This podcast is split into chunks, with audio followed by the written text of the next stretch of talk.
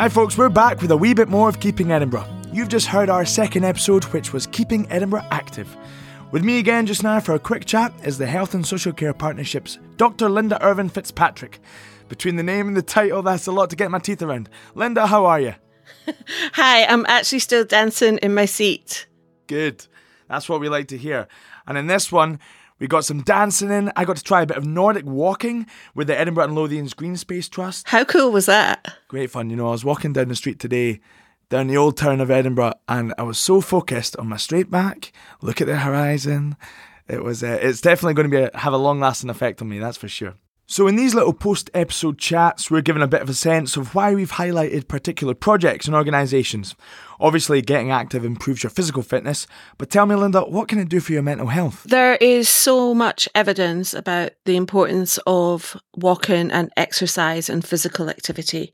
I think we all know if we've gone for a walk, if we've done something and we feel that we've done something physical, that makes us feel a lot better, doesn't it? It makes us feel calmer, it makes us feel rejuvenated. It can make us feel like we've achieved something in the day, going for a quick run, going for a short walk, however, whatever your fitness levels can can support. The work that Edinburgh Lothian Green Space do is is incredible, and we've got so many amazing hills and green spaces in Edinburgh, haven't we? We're we're we're so lucky. And what we found during COVID was people were if you had a garden, that was great, but a lot of people don't have gardens. So a lot of people were using our green spaces and parks, which was incredible. But sometimes people feel a bit uncomfortable going to the park just for a sort of unguided walk. So when people go to a walking group, that can just be give it a bit more purpose and is also a good way to connect with other people. Aye, it was a fantastic thing that me and Dave witnessed and I got to get involved a bit. It was a quieter class, admittedly, that day, but Emily said there'd been a couple of dropouts. I think, though, after episode two comes out, hopefully there'll be a wee influx of sign ups because the Nordic walking was absolutely fantastic. And I, I'm, as I say, I'm thinking about it all the time when I'm walking.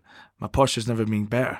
And I think what's great about Nordic walking is you don't need any special equipment. You don't need any, you don't, it doesn't cost any money. Yeah, so true. It, it was so easy to do, such a simple activity, yet the benefits are amazing. On the topic of mental health and the importance of keeping active and healthy, we had Street Fit Scotland who were providing exercise classes to homeless people. There's mental health support in there, there's community, as well as keeping people active. I mean, what more can you get? The amazing, inspirational Michelle what a woman. I met her, I think, about 10 years ago, and I was so impressed by what she was doing and just seeing it grow gradually over the years has just been incredible. And I remember one year we were doing our mental health and wellbeing conference, and we actually got Michelle and the guys to come in and do a street fit class as part of the conference after everybody had lunch.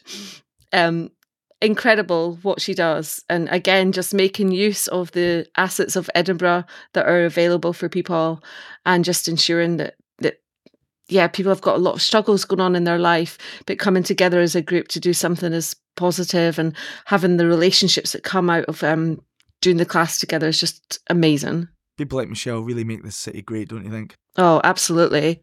So, on the subject of mental health and the importance of keeping active, Street Fit Scotland was an incredible organisation that we met. And what do you want people that are listening to this episode to take away from hearing about organisations like Street Fit Scotland? So, we can all at times be quite ju- judgmental about people, can't we? There's increasing number of people in Edinburgh who are homeless, for example, but everyone has aspirations, everyone has dreams, and everyone has ability. And I think what Street Fit Scotland does on a daily basis. It allows people to connect with one another out with of clinic settings, out with of formal health settings, and just importantly, treating one another as human beings. Such a simple idea, but it's the most important thing in life, isn't it? We finished up with a high energy dance class for young adults with special needs. It sounded like so much fun. Tell me a bit more about that, Linda. I keep talking about COVID, but for me, it just symbolised so much. And actually, the whole experience of COVID just brought into sharp relief people who have already existing disabilities were more impacted upon during COVID. And that is like in general in, in life sometimes, isn't it? Because people with disabilities are not often or are sometimes not given the same opportunities as people who are fully able.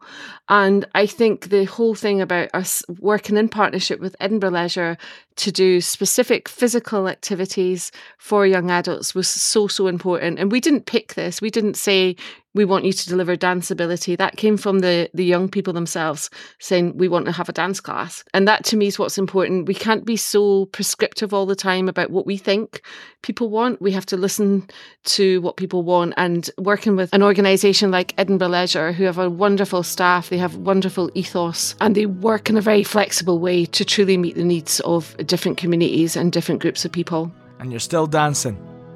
I am in my seat. Linda, thank you so much once again for joining me for a wee bit more Keeping Edinburgh. In our next episode, we will be getting our hands dirty as we're going to be meeting organisations and people who are keeping Edinburgh green.